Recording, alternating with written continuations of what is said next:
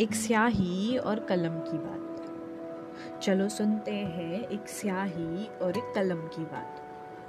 हमने हीर सुना है और रांझा भी, वीर भी और जारा भी।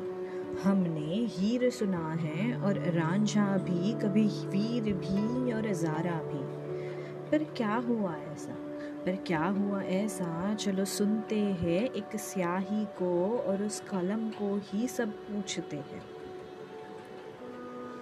एक शायरी मिली। एक शायरी मिली कहीं अल्फाजों में तो एक कविता मिली उन शब्दों में।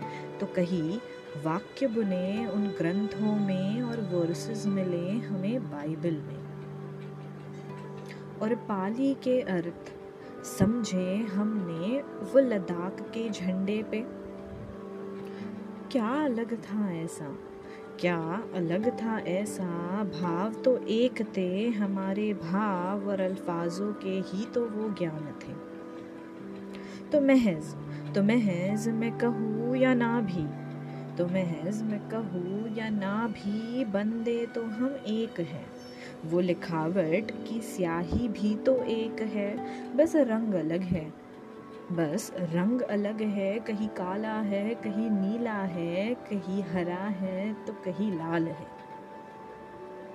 तो चलो, भूल कर उस सीमा को तो चलो, भूल कर उस सीमा को लिखते हैं हम खत।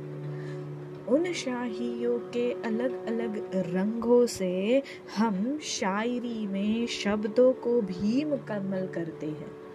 हम उन शायरी को भी, उन शब्दों में मुकम्मल करते हैं। वो स्याही भी तो एक है, जिससे हम ग्रंथ कहे या शब्द कहे या अल्फाज कहे या शायरी कहे, हम उसी शाही से, उसी कलम से ही तो बुनते हैं।